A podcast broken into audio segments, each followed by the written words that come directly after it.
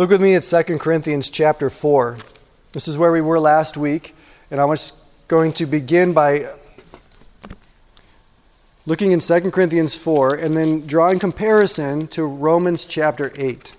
So if you want to find Romans chapter 8, I'm going to toggle back and forth there. If you just want to look at 2 Corinthians 4, that's all right too. 2 Corinthians chapter 4 verse 17.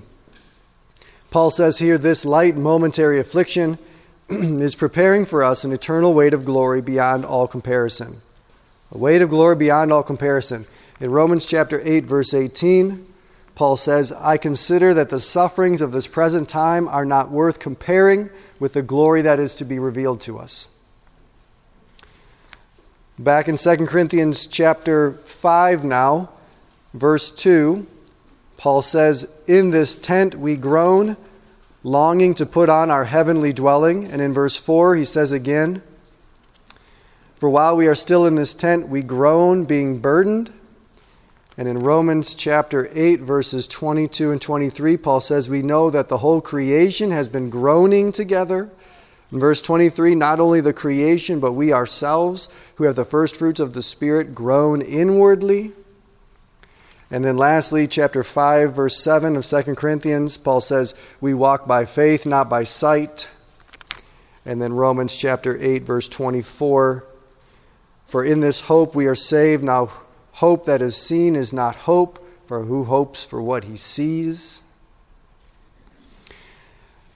Now, keep your finger in 2 Corinthians, but we're going to pause on Romans 8 for just a moment. These are the only two places in Paul's writings that talk about groaning. The only two places in Paul's writing where he makes a comparison between afflictions and sufferings and the glory that's to come. And the only two places in Paul's writings where he talks about the relationship between faith and sight, or hope and sight. So these are really connected passages of Scripture. And here's, here's the utility of this. What I want to point out is that in 2 Corinthians 5, he makes reference to this groaning. We're groaning because we're burdened. We're groaning because we long to, to put on glory. But here he compares it in Romans 8:22. He, he sort of explains this a little bit better. He gives us a different kind of image. He says, We know that the whole creation the whole creation, us included, has been groaning together in the pains of childbirth until now. All creation, all things are groaning in the pains of childbirth until now. What is he trying to say? He's saying something amazing is coming. Something amazing is coming. But something difficult is going to happen it's going to be your experience until then. Something amazing is coming, but something difficult is going to happen until then. So I've titled this sermon, uh, What to Expect When You're Expecting. Uh, I don't know if this is still the, the go to book, but for the, those of us of a certain vintage, uh, this was uh, sort of the, the little the Bible of, of what to expect while you're expecting your child. What to expect when you're expecting. What should we expect out of this life? This we're part of whole creation, groaning in the pains of childbirth. What should we expect in this life as we wait expectantly for the return of Jesus? I'll tell you a little story about how Paul learned this. Of course, Paul knew it. He studied the Old Testament. He was familiar with the prophets and the stories of God's people and the persecutions and the sufferings, and, and he knew it but he didn't expect it. And so he had to learn it. In his first missionary journey, Paul is sent out from Judean Antioch, real close to his home city of Tarsus. And he's sent out. He goes down to Caesarea Philippi. He shoots over on the Mediterranean to Cyprus, and he goes up to the western end of Asia Minor. And from there, he begins to head east. And if you plot this on a map, you can see that he's, he's making a circuit. And he's heading home back to Tarsus and back to Antioch, his home church. But along the way, something begins to happen. Everywhere he goes, as he announces to the Jews, first, this great news that the Messiah has come, that the gospel has been fulfilled, that the kingdom is available to them now in Jesus Christ. Some of them are happy and some of them are really angry. And this begins to steamroll.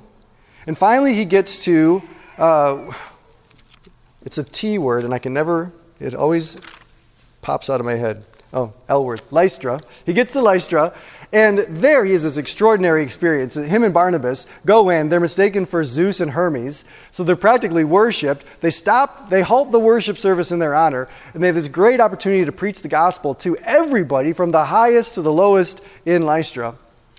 So it seems like it's this, this great moment in his missionary journey, but it says that some of the Jews from previous towns that he'd visited got together and they, they literally sort of uh, snowball this, this persecution against Paul. And they show up in Lystra and they agitate the Jews that are there and they kill Paul.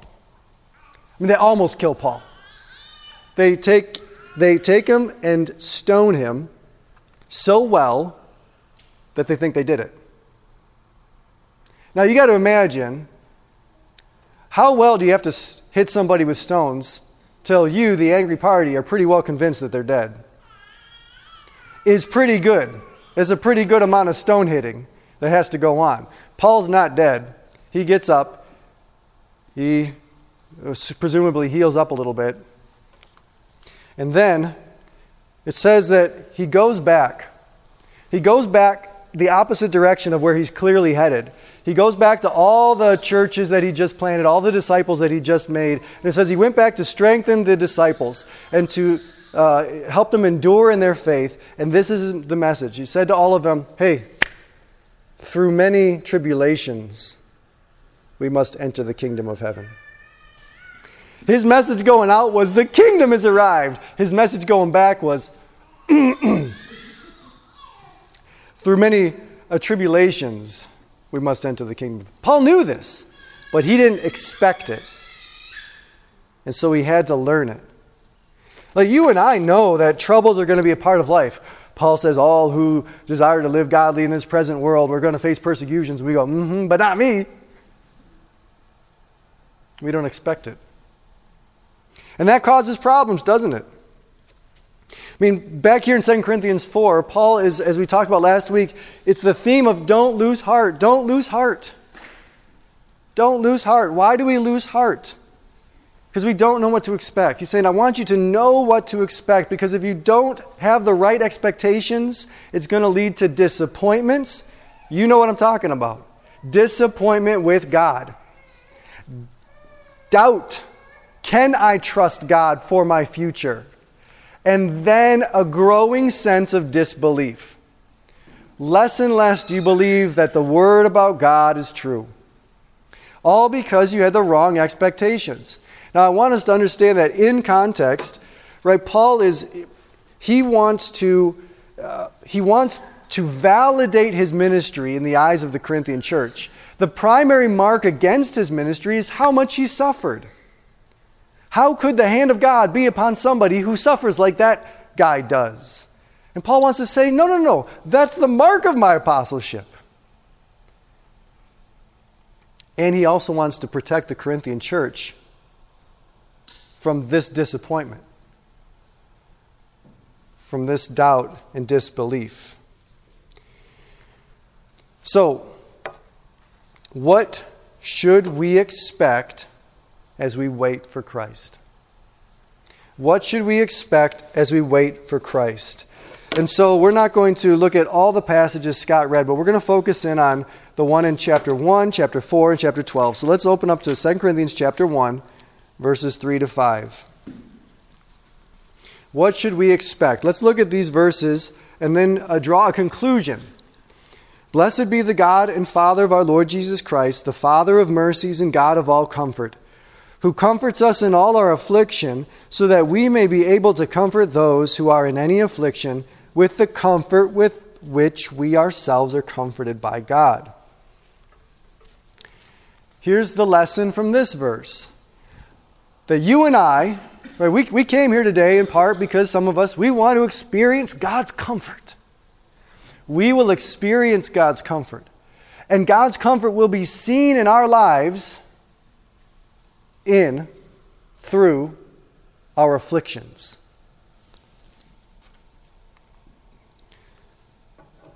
We can expect God's comfort, but only in connection with afflictions.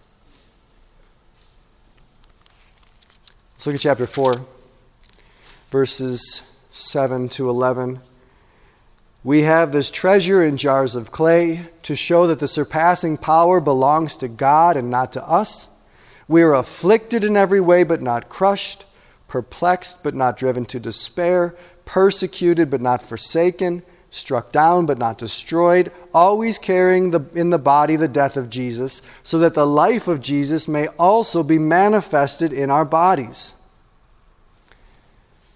We want God's treasure, this power. We want to experience it. Blessed are those, the psalmist says, whose strength is in you, who get strength in their life from God. We want that. And we want the power of God to be displayed. Right? When the, the people in your life who are either weak in faith or who are unbelieving, you want them to see the power of God that you've seen. How are we going to experience that treasure? How is that treasure going to be seen from us through our troubles? afflicted in every way, perplexed, persecuted, struck down. It's going to be in those experiences and through them, and not separate from them, but connected to them. You're not going to get to know the glory of God in Christ as treasure apart from these experiences. Also, notice in verse 11, we who live are always, uh, verse 10, carrying in the body the death of Jesus so that the life of Jesus may be manifested. Same exact relationship. We want the life of Christ. It's only going to be, it's only going to come in and by and through and our, our dyings. All the ways that we lose. Think about all the things you've lost. This is the context for which we get to appreciate, experience, and display the life of Jesus. And then lastly, let's look at chapter 12.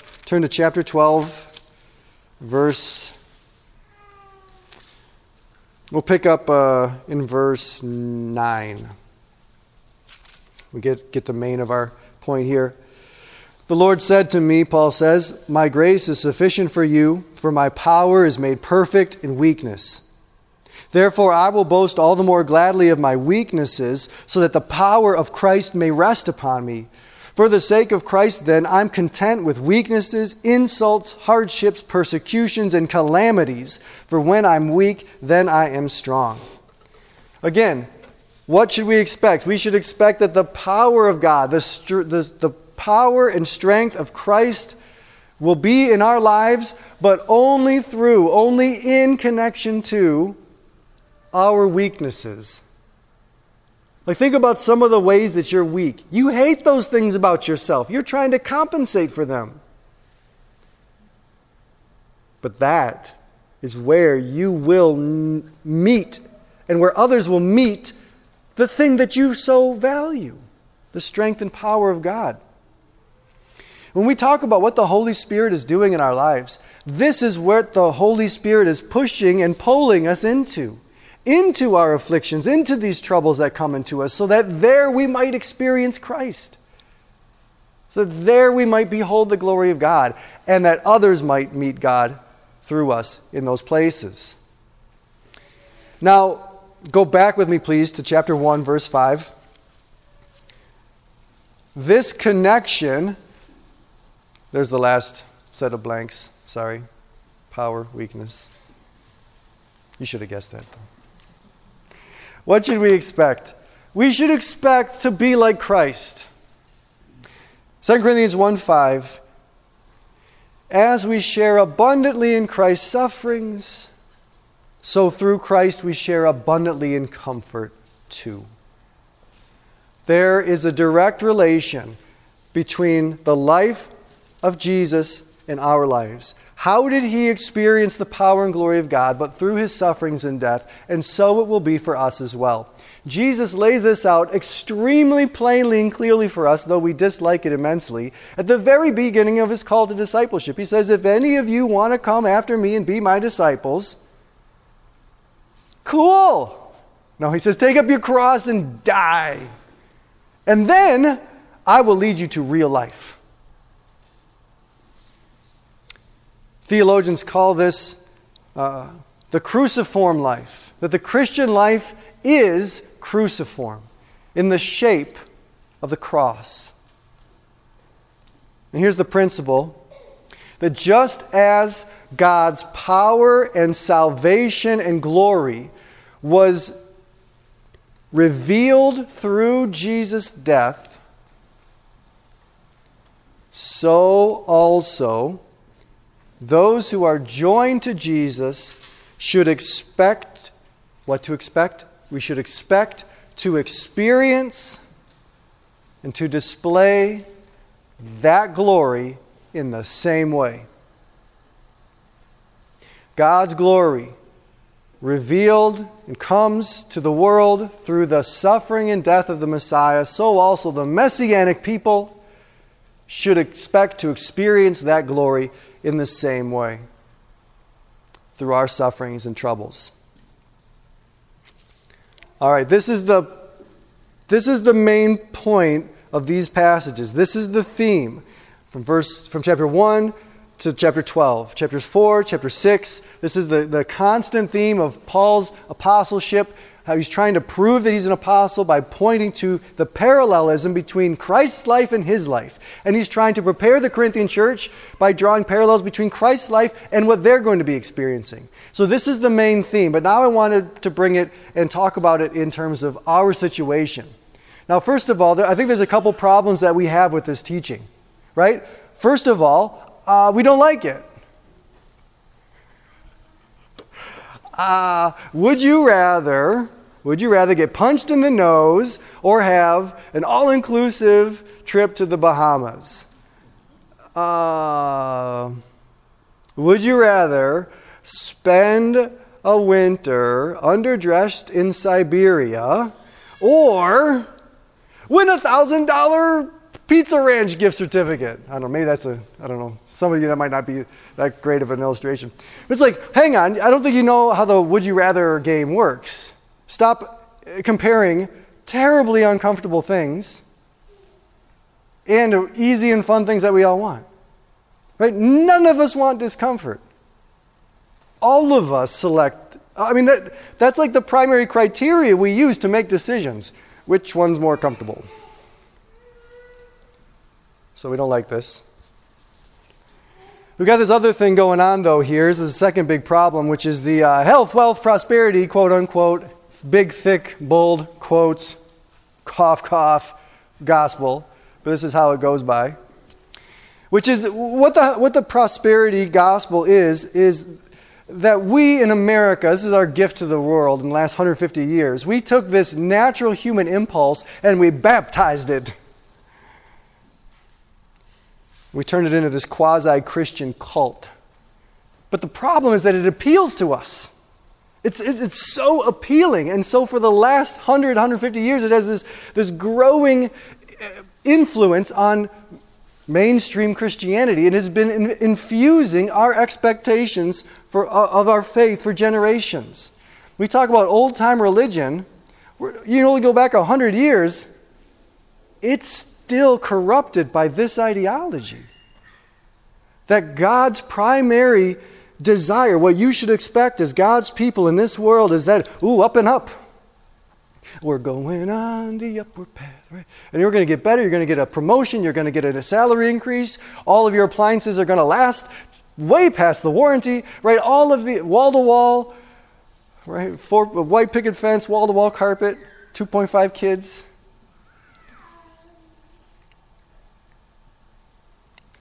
The third problem is that because of our discipleship in the health, wealth, prosperity gospel, none of us is exempt from this, by the way. That's why we're talking about this today. I'm not coming at, you know, uh, just by, by way of explanation, I don't like uh, listen to you guys throughout the week or talk to you and then like craft my sermons. I know some people, sometimes you feel like that. That's just the spirit. Uh, but this is something that is so pervasive uh, I pick themes to talk about when I do pick themes that I really need, and I figure if I need it, there's a good chance that some of you need it as well. But the Bible can be confusing because we're so corrupted by this God wants to bless me, God wants to bless me ideology. So, just in our men's prayer yesterday, we read Matthew chapter 7, verses 8 to 11. We prayed this. Uh, uh, how many of you, if you have a son and he asks for uh, bread, will give him a stone? Or if he asks for a toy, you'll give him a scorpion? Well, how much more does your Father in heaven want to give you good things? And I'm like, good things? Let's go! What is good things that God wants to give me?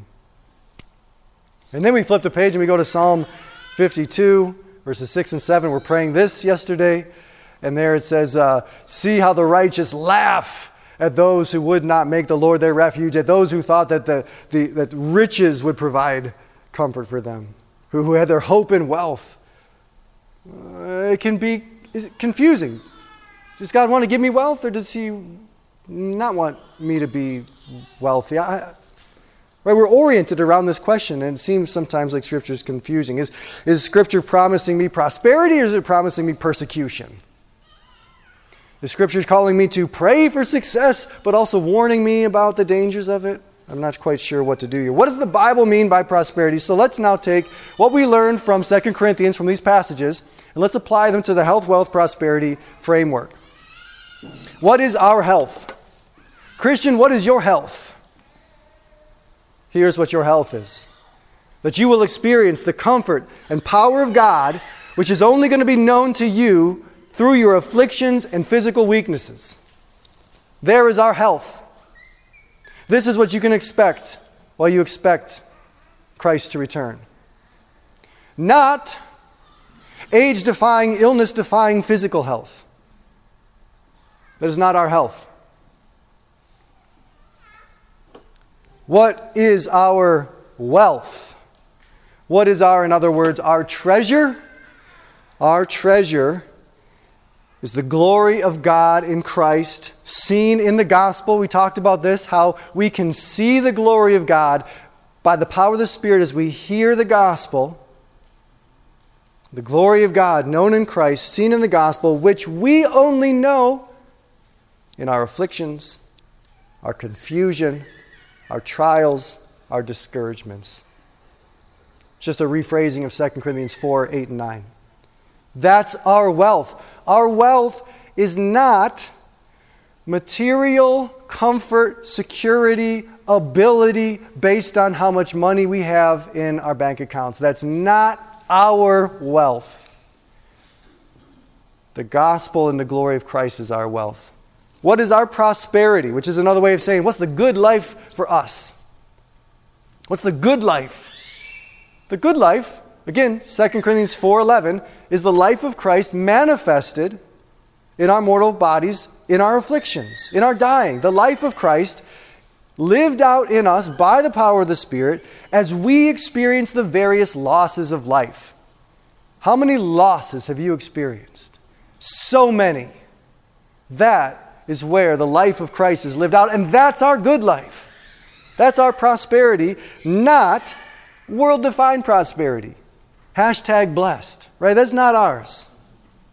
This is ours. The life of Christ lived out by the Spirit as we experience. Right? The, he says in chapter 4, verse 17, the inner renewal. Your inner person is being renewed day by day by the power of the Spirit. That's the life of Christ bubbling up within us, keeping us going. Now, this is what's true, but I know that it's not always helpful. And I was thinking about this this morning, and so I wrote a little bit more of the sermon. You'll be happy to hear. This isn't in the notes. Uh, why is this the way it is? We like to know why. Why? All right. Back in chapter 1, chapter 1. God, why is this the way it is? Why is that our health and our wealth and our prosperity, the health, wealth, and prosperity of the people of Jesus Christ, why is it this way? Verse 4 of chapter 1 God comforts us in our afflictions so that we may be able to comfort those who are in any affliction with the comfort with which we ourselves are comforted by God. Why is this true? Why is this the way it is? It is this way so that divine comfort might be known by us and in us. There's no other way to know the comfort of God than in these situations. Verse chapter 4 verse 7 again. We have this treasure in jars of clay to show that the surpassing power belongs to God and not to us.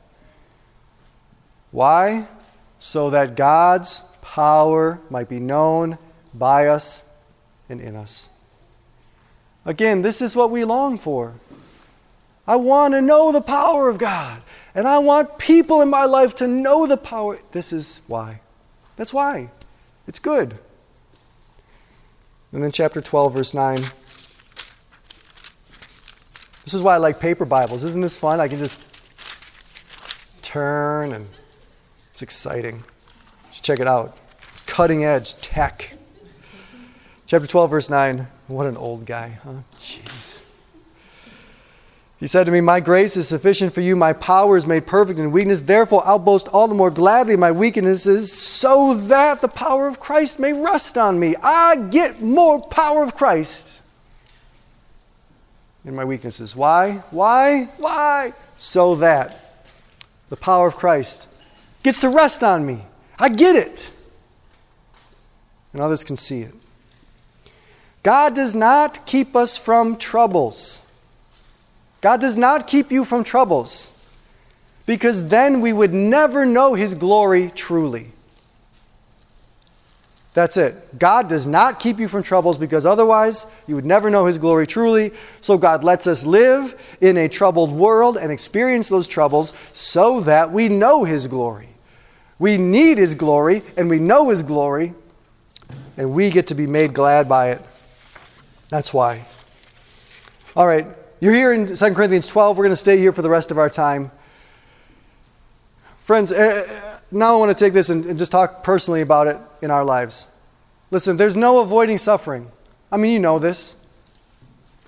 But there's this expectation that we can sustain and the world wants to foster that if you do this, you'll miss that trouble. If you do this, you'll miss that suffering. There's no avoiding sufferings. Look at chapter 12, verse 10 here. I love this list that he gives. For the sake of Christ, I'm content with weaknesses, insults, hardships, persecutions, and calamities.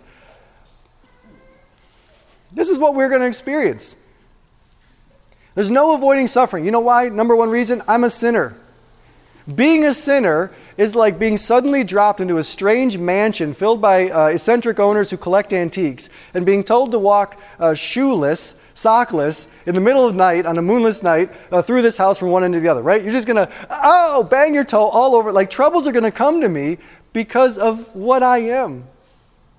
I'm a sinner. I'm going to just be bashing my toes against all sorts of pointy Victorian end tables, all from one end of the house to the other. I'm a sinner. And if I wasn't a sinner, you are sinners. And you heap troubles on me. Every time I get together with you people, troubles, right? Every time you get together with anybody, troubles. I'm a sinner, you're a sinner. We live in a sinful culture, right? It's trying to extract our life and resources from us, it's trying to give us only things that we can buy from them. And then and then we live in a world that's just it's groaning. Catastrophes come. They got viruses out there that are mutating, and then like, and then we got politicians out there, and then we got weather, and right. All right. There's there's no there's no not suffering. So what should we expect as we expectantly wait for Christ? What should we expect? As we follow Christ in this world and wait for his glory, we should expect weaknesses, insults, hardships, and calamities. I excised the persecutions because Christians kind of in America have this like persecution fantasy thing going on. I think these are four more potent and real of that list of five that I want to draw attention to. Weaknesses, you don't like those, you got them in spades. Insults, this is what we give to each other hardships, calamities, this is what you can expect. You can also expect divine comfort and daily renewal by the power of the Spirit, and the Spirit transforming you from one degree of glory to another, and the power of God and the glory of Christ. That's also what you can expect. These, this is what you can expect. So we will be those who flourish in suffering, who walk by faith and not by sight. Do you keep, want to keep playing? Do you desire this treasure? Do you desire this comfort? Do you de- desire this strength? There's no comfort anywhere else. I mean, if there was, if there was a contender, I'd say, well, check it out. You've been there, you've done that, that's why you're here. There's no comfort anywhere else, there's no treasure anywhere else, there's no power anywhere else. This is the thing. So, do you want to keep going? What should we do? What should we do while we expect? Here's the first thing acknowledge Acknowledge weaknesses. Look at in chapter 12, verse 9. Look at what Paul says in the second half. He says, I will boast all the more gladly of my weaknesses. He says, I'm not going to try to shush these things up in my life. I'm going to be honest and acknowledge my weaknesses, afflictions, trials, and losses. Positive thinking is not a Christian virtue. Truth speaking is a Christian virtue. So we have good things to say to ourselves in the truth, but we also have hard things to say. So we do not pretend that we're not sad. We don't need to pretend that we're not disturbed or that we're not confused or we're not frustrated or scared. We don't just step back and speak faith into our sufferings as if we had the ability all in ourselves to take control of all the problems in our life and dispense with them. That's not what we do. What we do is we bring our life and our troubles to Jesus Christ and the throne of grace where we can find mercy and help in our time of need. That's what we do. It starts with acknowledging our troubles. And then we need to resist the anxious aspirations of the self centered heaven for me now. I, I say anxious aspirations. Right? The world has pitched this. Aspire to this, this little you centered heaven. And I am so anxious to get there. I want it so bad. I've just been completely brainwashed. America, I'm, I'm reading a, a, history of America. America was built on advertisement. The folks in the old world were handed pieces of paper that said, in the new world, you just pick up the gold off the ground. And when that group of suckers came and populated the East Coast, the brave souls who went west and thought, well, there's no gold here, but there's suckers on the East Coast, they came back and handed them bills that said, hey, there's gold out west that you can just pick up off the ground. That's how European settlers populated North America. Was one group saying, hey, here's gold. And then the other group going and saying, where's the gold? Well, there's suckers that way. I'll hand them advertisements. That's how America grew. we love advertisements. We love direct appeals by products promising to give consumers comfort and treasure and power and life. This is what advertisement is. And that has been your discipleship and mine. You know, churches are always, oh, we were trying to make disciples. The world's doing a fantastic job of it. You know the song My Blue Heaven? You know the movie, uh, Steve Martin, Rick Moranis? Not a good movie, don't watch it. It's probably fine. I don't know. It's been ages. 80s movies, you know, you can never trust them. Uh, but there's apparently there's this song, My Blue Heaven, written in 1927. It's been covered dozens of times. Most recently by Billy Corgan of the Smashing Pumpkins and uh, Norah Jones. I mean, like this has enduring appeal for people. And what is my blue heaven? A fireplace, a cozy room, a little nest, just Molly and me, and baby makes three. We're happy in my blue heaven. Right? It's this, this self absorbed, self contained, materialistic nostalgia. That's what we've been imbibing now for over a hundred years, three generations at least. The expectation of health, wealth, and prosperity is a product that is being sold to us by Wall Street, D.C., Hollywood, and Madison Avenue. It's not what God's people expect. So resist my blue heaven. It's hard, resist it, And then turn to Christ. In our afflictions, in our sufferings, turn to Christ. Look at chapter 12, verse 10 here. I love this phrase. Look at the very first phrase. For the sake of Christ, then, I am content. I am content with weaknesses, insults, hardships, persecutions, and calamities. I confessed last week that I tend to rage against troubles. Right? As soon as any discomfort comes into my life, I collapse into a puddle of, why God? Why me? Right? Well, what does Paul say? Be content with hardships, insults, persecutions, calamities. Be content. First of all, be content means expect it, right? Like when it comes, don't be all, why God? Be like, eh, but second, the, the word here, be content, is not the word for meh, it's the word for okay. He says, be content for the sake of Christ. And look at the last phrase in verse 10 for when I'm weak, then I'm strong. He's saying, be content because, not just because Christ will get glory, but I get Christ. Be content because I get Christ. So when I say be content, uh, all of us kind of have this, this fatalistic thing. Well, are you just saying give up? No, no, no. Take your vitamins, go for hikes, floss, okay? But don't imagine that you can avoid troubles by doing this or that avoiding troubles is God's will for you. When troubles come, okay, be content. The word content is, is interesting. You know what the word con- being content means?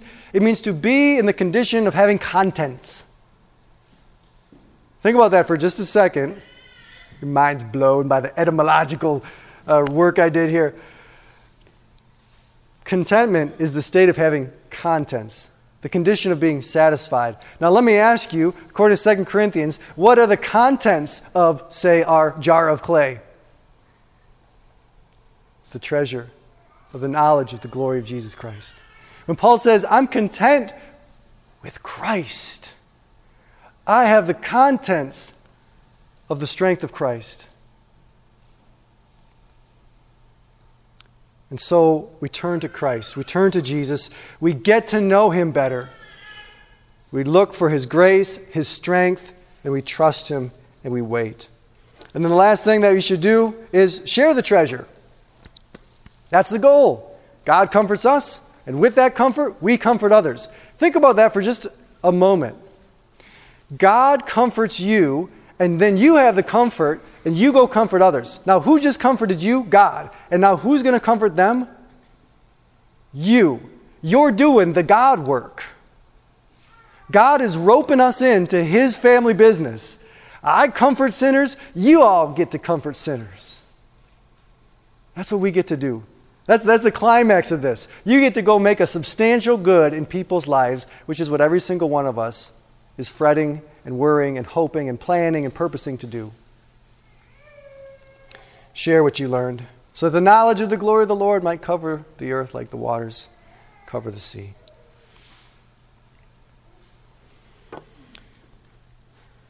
Through many tribulations that we must enter the kingdom of God.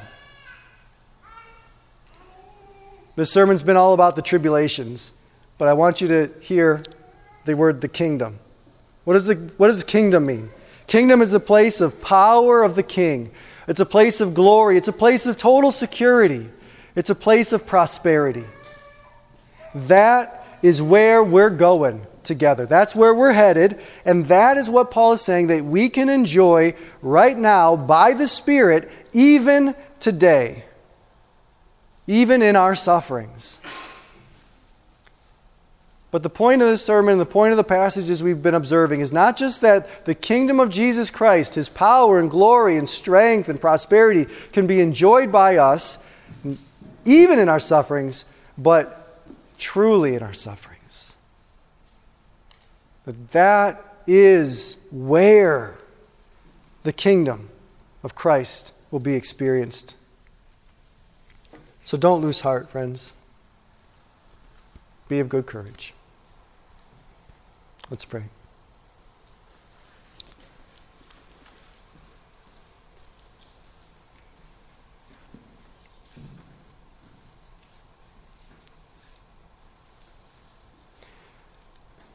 Heavenly Father, we all just heard your word together, and yet. I know that every single one of us, myself included, when we leave here, we still want to pick comfort over discomfort 100% of the time. It's still practically the thing we use to make decisions. And yet, discomfort will come. There'll be a lot of groaning, a lot of troubles, a lot of hardships in our life. At least, Lord, by your word, help us to learn a little bit more of what to expect from life as we follow Jesus and why this is not just okay, but why this is good. Because it is here, when we are weak, that we are strong. And here, where we are experiencing insults and hardships, that the treasure strengthens us and lifts us up. And here, where we are afflicted, that we know the comforts of God. So, Lord, let this truth be good and sweet to us, and let it help us for your honor and glory.